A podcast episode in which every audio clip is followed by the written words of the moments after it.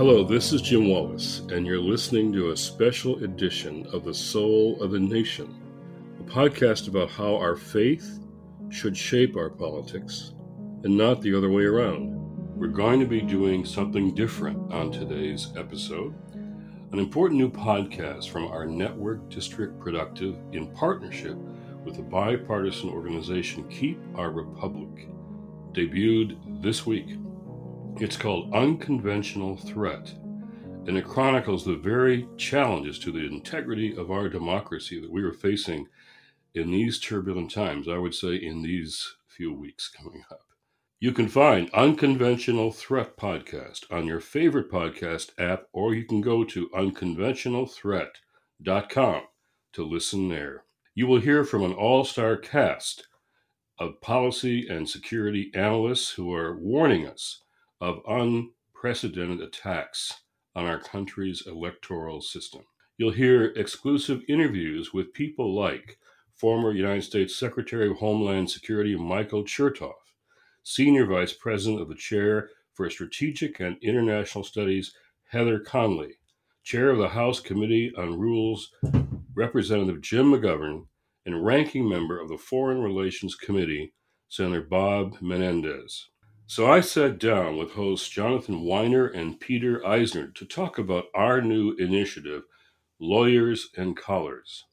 Lawyers and Collars brings together faith leaders, clergy in particular.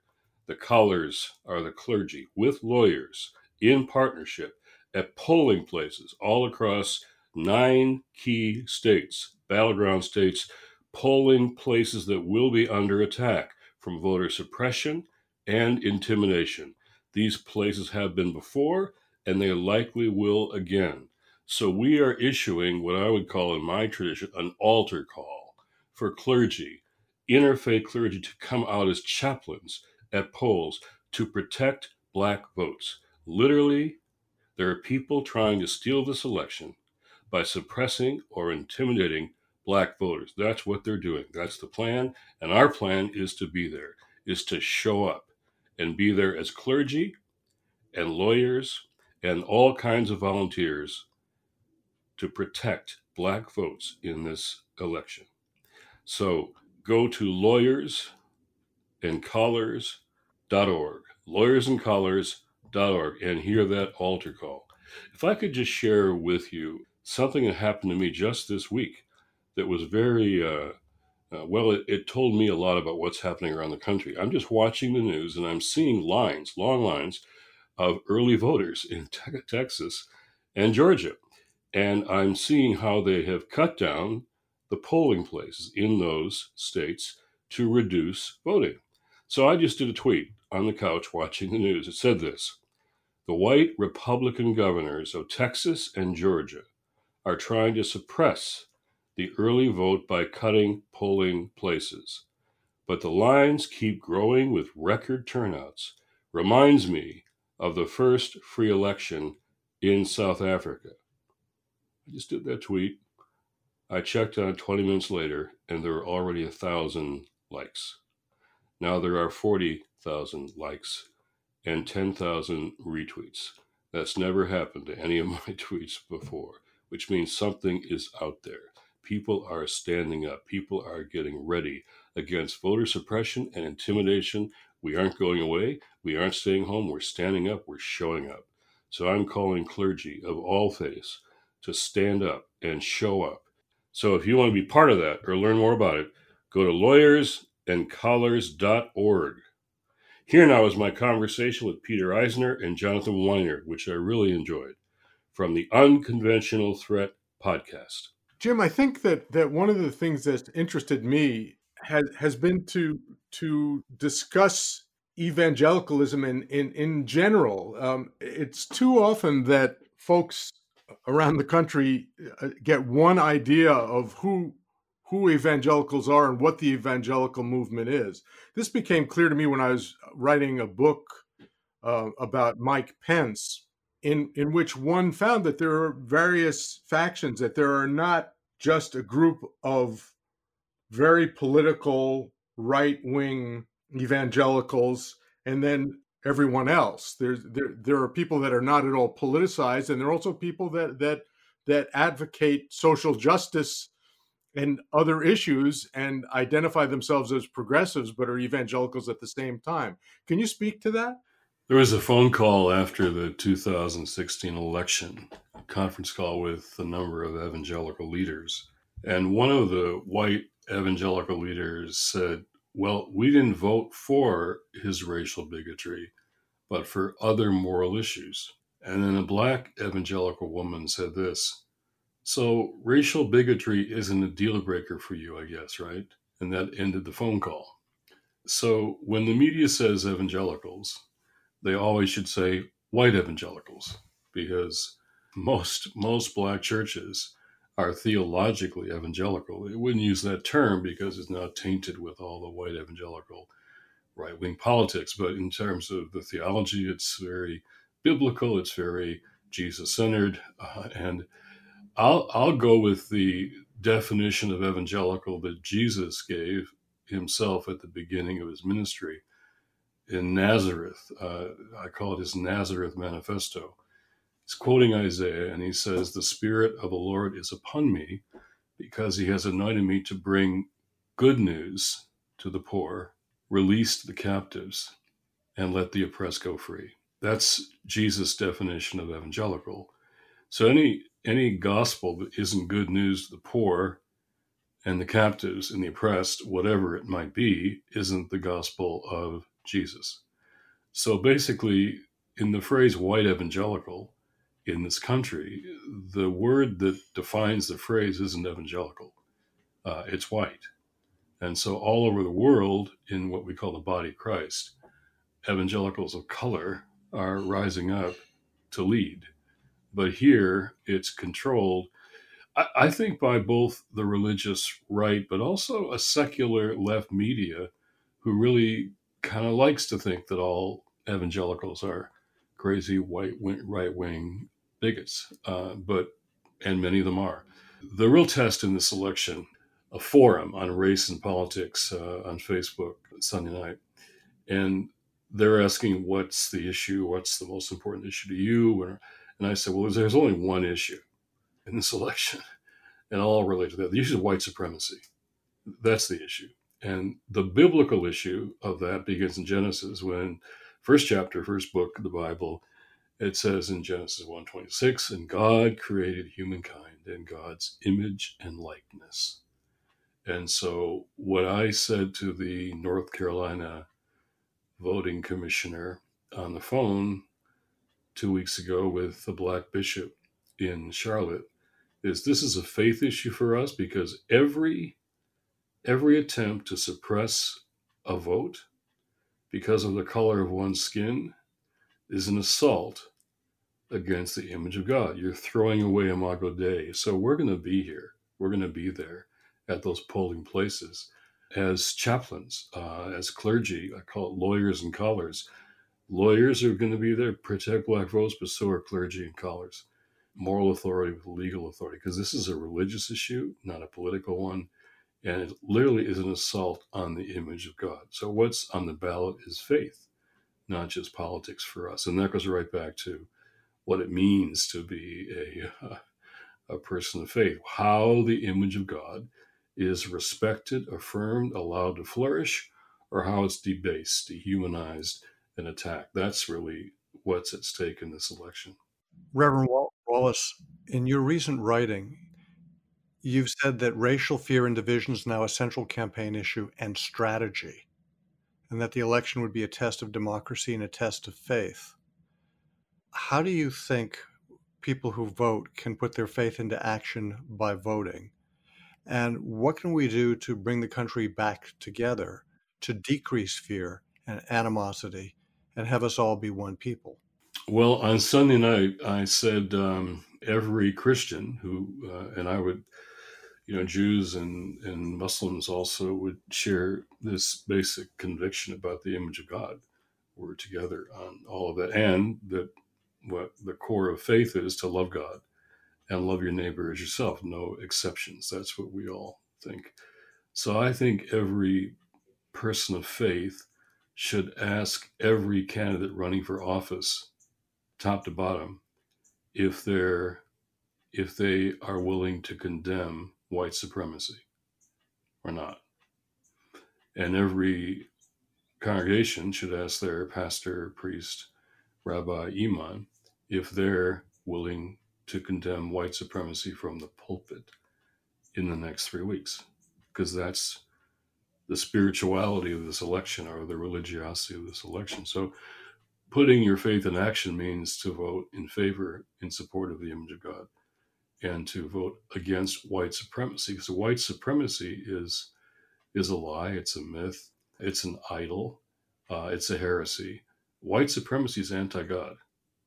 So let's let's do theology here, and the test of faith will be whether or not the the operative word in describing who we are is is Christian or Jew or, or Muslim and not white uh, for people who are uh, of European ancestry. So th- that's the issue, uh, and this is really gonna gonna decide what kind of country we're to be going forward. I mean, we're we're in we're in nine key states, battleground states. We meaning lawyers and collars and turnout Sunday, and we're going to be in four cities in every state and then 15 polling places in all those states.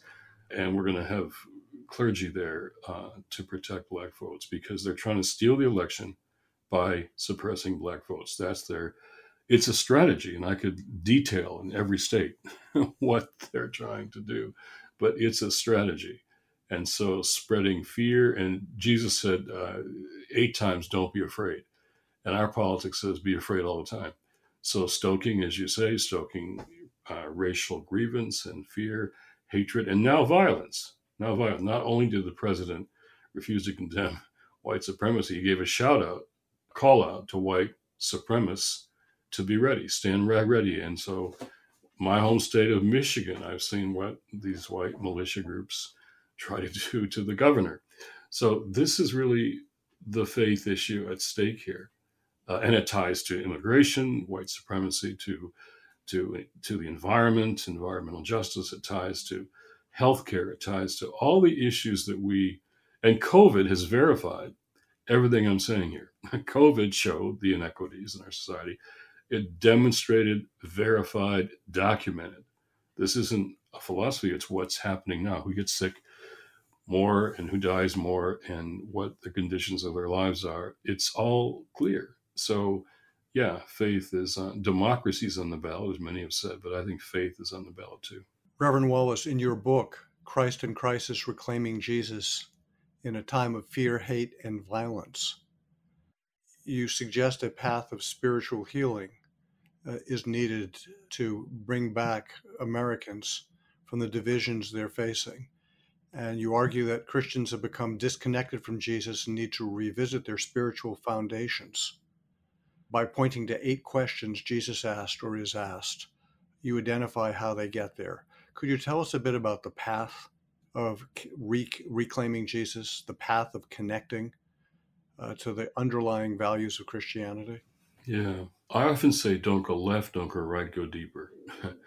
and I think in in fact it it may be, could could be, should be those sort of spiritual values that we have no matter what faith tradition we're in, or, or, or, or maybe no faith at all. But the largest growing denomination in the country is the none of the aboves, the N O N E S, those who are rejecting faith altogether. But they're often doing it not just because of what they see as judgmental, as, as excluding in religion, but also there's some higher values here. I mean, beyond themselves, they're being called to. So I'd like to see faith values, which can be held by people of faith or people of no faith at all, bring us together beyond the ideological politics that divide us so deeply. And I think uh, Jesus either asked or prompted all these questions. And they're questions like Who is my neighbor? what is the truth? Why be so afraid? Who is made in the image of God? All of these, all these fundamental questions drive right to the heart even of our politics. And so I want to go back and listen to what Jesus said. And that's my tradition. Uh, but then I got kicked out of my my church, which my parents started in my teenage years, and found my my world, my life in the movements, student move, movements of my time. But then came back to uh, to my faith. Really came back to this Jesus, which honestly wasn't preached about much in my church growing up. Uh, and the the text that brought me back after uh, we had shut down Michigan State, my university, and we were in the middle of all that. And and the text that brought me back was in Matthew uh, chapter 25. I call it the "It was me" text, and Jesus says, "I was hungry. It was me." I mean, I was I, I was in those families that don't have enough to eat in America, and that are hunger's growing all over the world now. It was me, or I was thirsty. I was that you know mother in Flint who couldn't get clean water because it was full of lead for her family. That that, that was me. I, I was naked, stripped of everything. I was in Guatemala, you know, taking care of my family and couldn't grow any food on the land because of climate change. And then these gangs come and want to get my boy in their army and, and threaten to gang rape my daughter if I don't give them what they want. So I packed up everything, stripped of everything, came to America where we could get asylum. I was told, and then I came and they took my kids away and put them in cages. That was me, says Jesus. Uh, I was I was sick. I didn't have health care or access to it, and so I was more vulnerable to COVID. I was I was a stranger. The word stranger means immigrant there. That's the text immigrant, refugee. And how you welcome them, Jesus, how you welcome me. And then I, I was in prison. So uh, I teach at Georgetown a faith, uh, race, and politics course this 2020 this fall. And, you know, uh, the students are learning how white and black drug use is identical, but incarceration is overwhelmingly black and brown. They're reading Bryan Stevenson and Michelle Alexander, and and you know that was me. I was racially incarcerated. So they all said, "Where, Laura, when did we see you hungry and thirsty and naked and sick and stranger and in prison?" And he said, "This text that changed my life, as you've done to the least of these, you've done to me."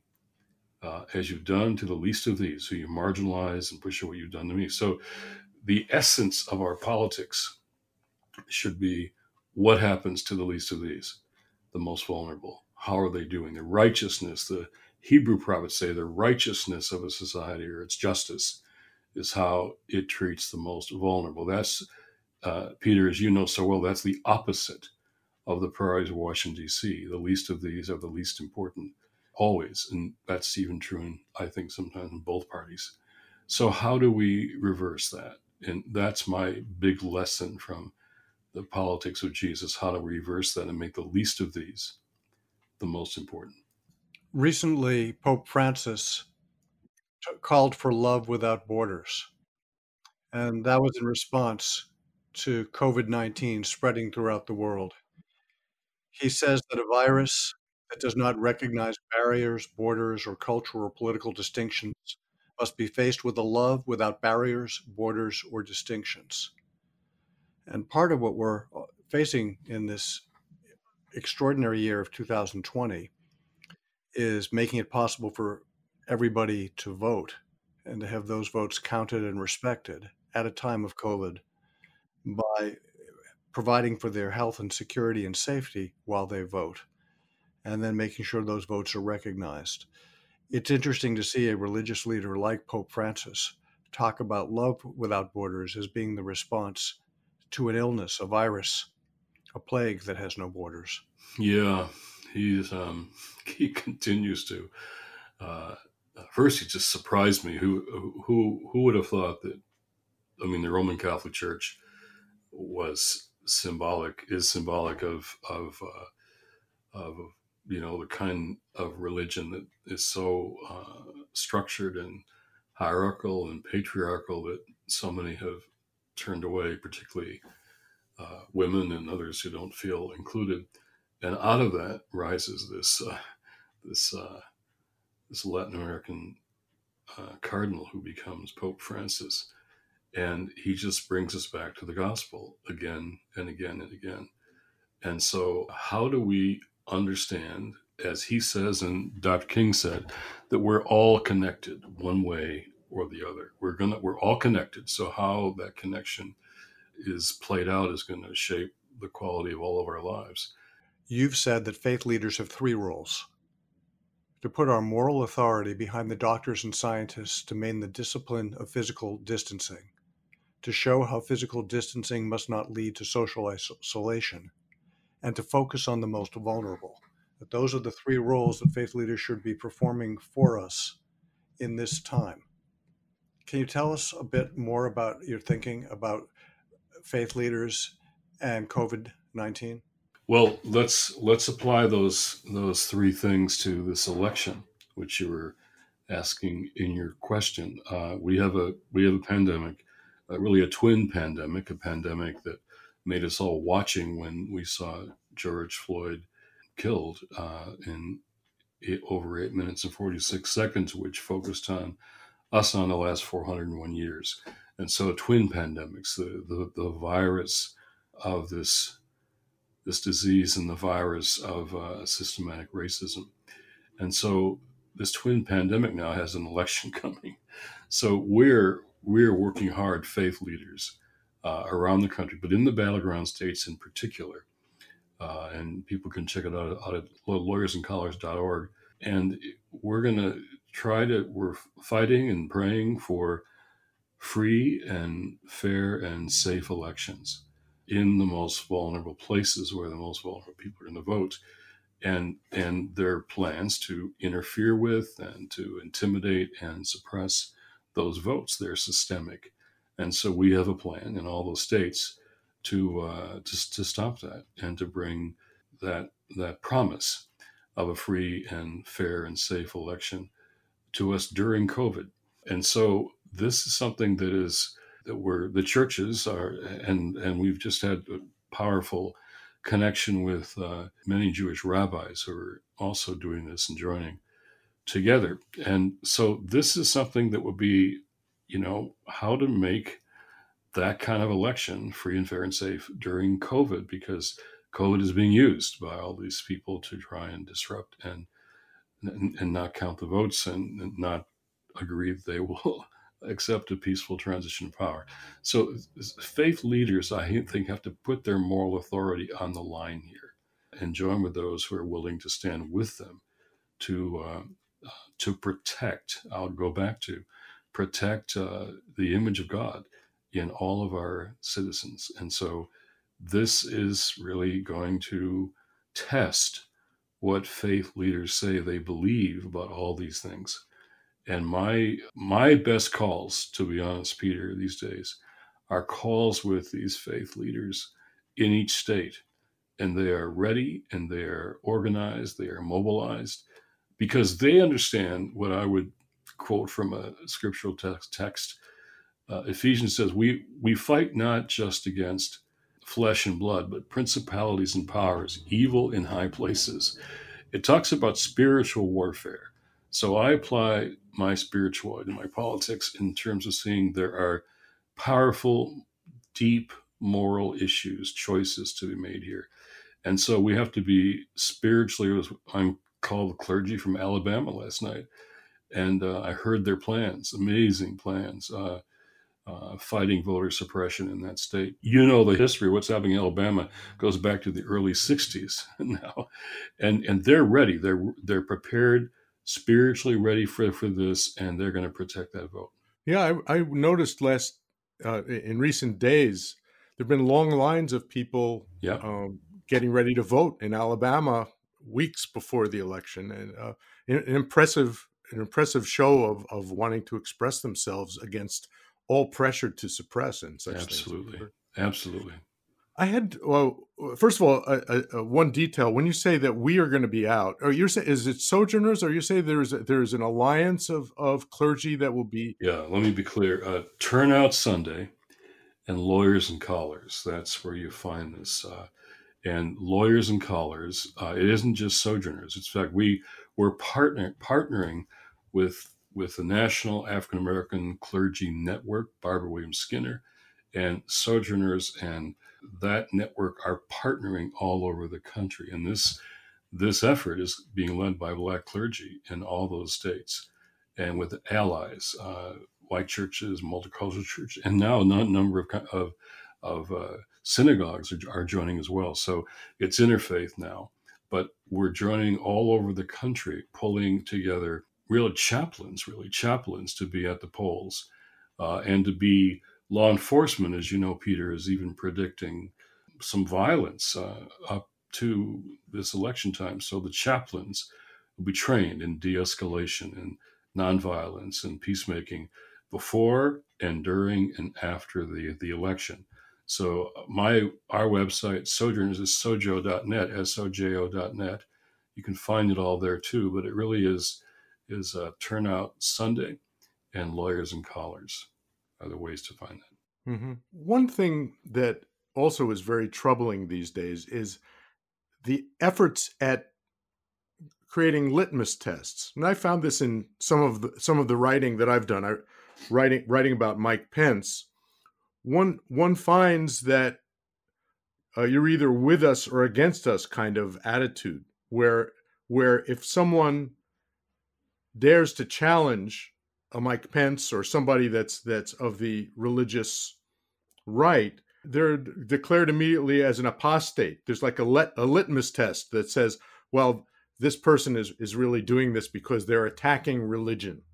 Uh, and, and it, it, goes it goes into into the question then of of saying, you know, they're, they're, the questions that start coming up. Well, are you a Catholic? Are you not a Catholic? There, people are saying, well, Joe Biden is not really a Catholic, and you know, who's a Catholic, who's not a Catholic, based on on on certain a certain test that some undis, nondescript person wants to describe. It's very disturbing to to to to see people questioning one another in terms of their faith. Well, it's also, uh, Peter, as you point out, often selective issues uh, that are used as litmus tests. I, I, there are 2,000 verses in the Bible, 2,000 verses about the poor, about the oppressed, about wealth and poverty. And I never see those verses lifted up by the religious right or the Mike Pences of the world. They, they focus on one or two issues that are their religious issues. What I'm saying in this election, that racism is a religious issue in this election racism is a religious issue that all people of faith have to deal with. So I want to see all those verses about the poor lifted up uh, and put into our political narrative and conversation. But I love the prophet Micah, who is uh, who is uh, one of my favorites, and he he says, "What does the Lord require?" He says, "Do justice." I'm glad justice is first. Do justice, and then love kindness and walk humbly with your God. And I don't see a lot of that. Let's do justice first, always for those who are most vulnerable. But then let's be kind. Let's uh, love kindness and act kindly or mercifully. And then walk humbly. None of us have all the answers here.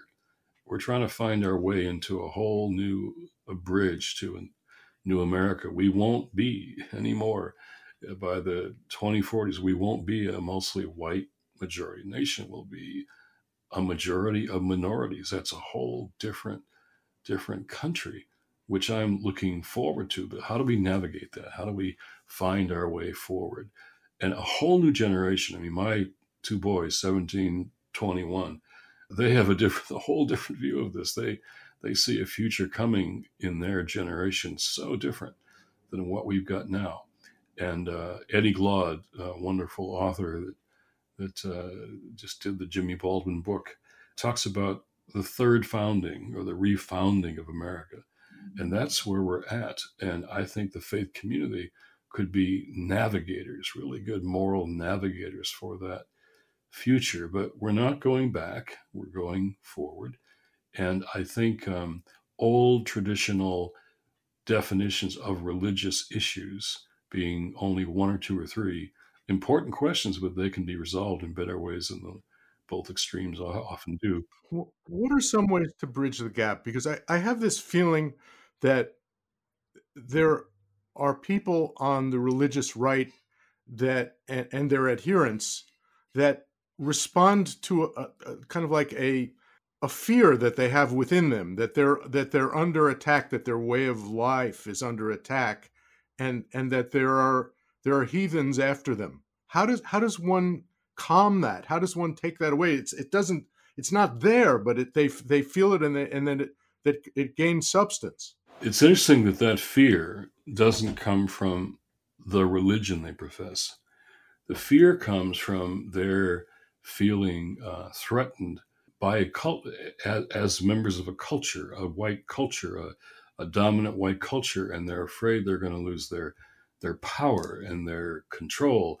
And religiously, you know, what answers that is relationships. I, I was a little league coach for 22 seasons, and my two boys, 11 years, and I often saw when dads too, but moms, when moms sit down to, together and talk about, you know, their kids, their future, their kids, their hopes, their fears, their dreams, the things they're worried about.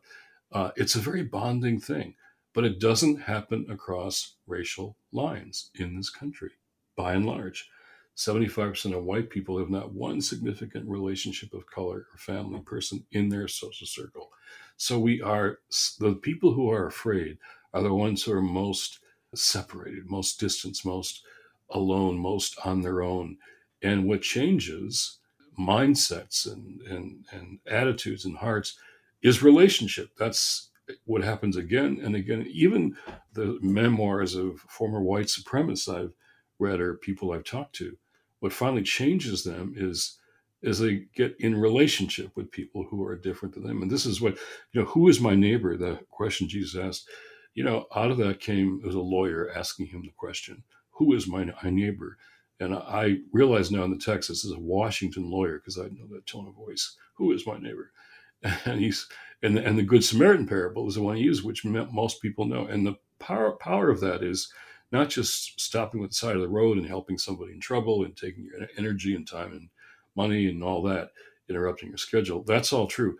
But the neighbor that Jesus lifts up is somebody who who was different than the person he he helped. And our neighbor in the in the text there our neighbors are the people who are different than we are. That's what the text means.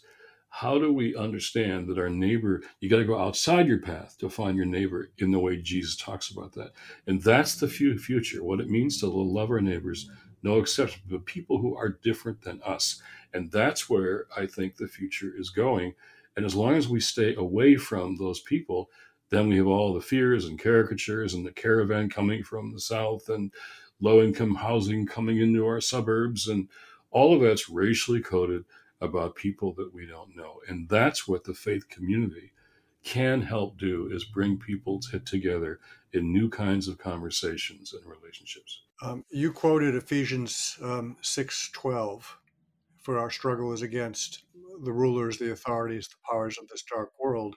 There are some other parts of Ephesians uh, which also are important as we think about this current election time and the divisions amongst us.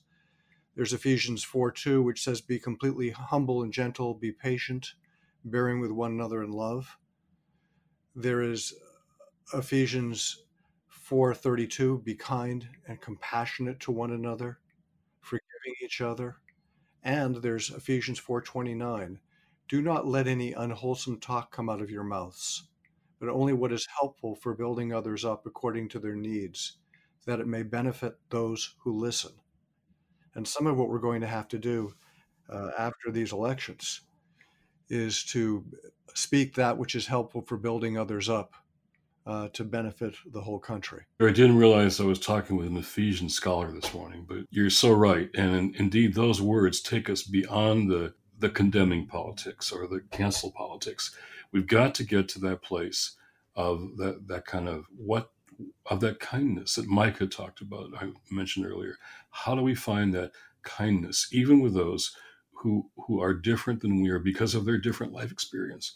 How do we have that what does it mean for the kindness and the humility and the love to characterize our conversations going no matter who wins this election our polarization our two our pandemics will not be resolved by just by a vaccine and a candidate it's going to go way beyond that so those words that you just so eloquently shared are going to be our, our guidance, really, guidance for how we go forward after the election, no matter how it turns out.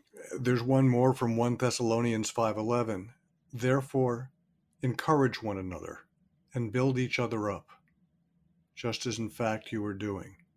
Encourage one another and build each other up. That's what we're going to need to do in the United States and in the world. Absolutely. Absolutely. So those texts should be uh, put at the end of this interview. Just just lay them out. Those texts provide, and as I said, Micah about loving kindness as we do justice and walking humbly with our God. I wanted to mention something about the Catholic Church. And one of the, I, I, found that I've been writing a series of books about World War II, and I found that each of the books actually is a, is a demonstration of looking at morality and and and religion.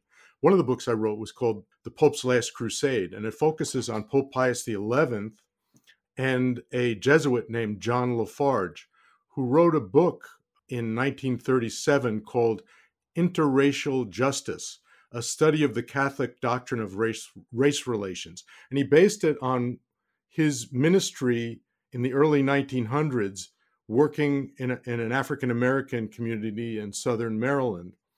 And, and he said that the church, now we're talking about 100 years ago, had to take the forefront in challenging racism in the United States. And then Pope Pius XI took that concept in the 1930s and asked Lafarge to come to Europe and say that applies to the battle against Nazism, fascism, and anti Semitism. And it comes down to one basis that John Lafarge described and which you referred to at, at the beginning of our of our conversation, which which was there is only one race, and that is the human race. So there there are underpinnings to this that that I think are are able to teach us on how to move move forward. Indeed, and and uh, we need more Jesuits like him. I think at the core of what, as he said so well, at the core of this is that foundation for our politics that we're created in God's image and likeness, all of us, and we're told to love our neighbors, no exceptions. Now, that's at the core of everything. Now, our religions get co opted by ideology and, and, race and class and gender, all the rest. But going back to the source, as you're doing in this conversation, going back to the heart of things, uh, going deeper. I mean, I did a book called God's Politics how the right gets it wrong and the left doesn't get it.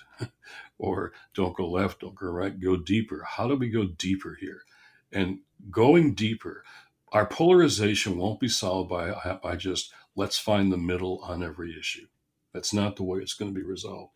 It's going to be resolved by going deeper into the things we say that we believe and that you're lifting up here from a hundred years ago where where a, a, a Jesuit's understanding of his faith is called upon for a crisis. In your Bonhoeffer, you know, Dietrich Bonhoeffer, who was hung in a concentration camp, came to study in this country at Union Seminary. And while he was there, went to Abyssinian Baptist Church. He's just a white German guy, probably the only white guy in the whole congregation.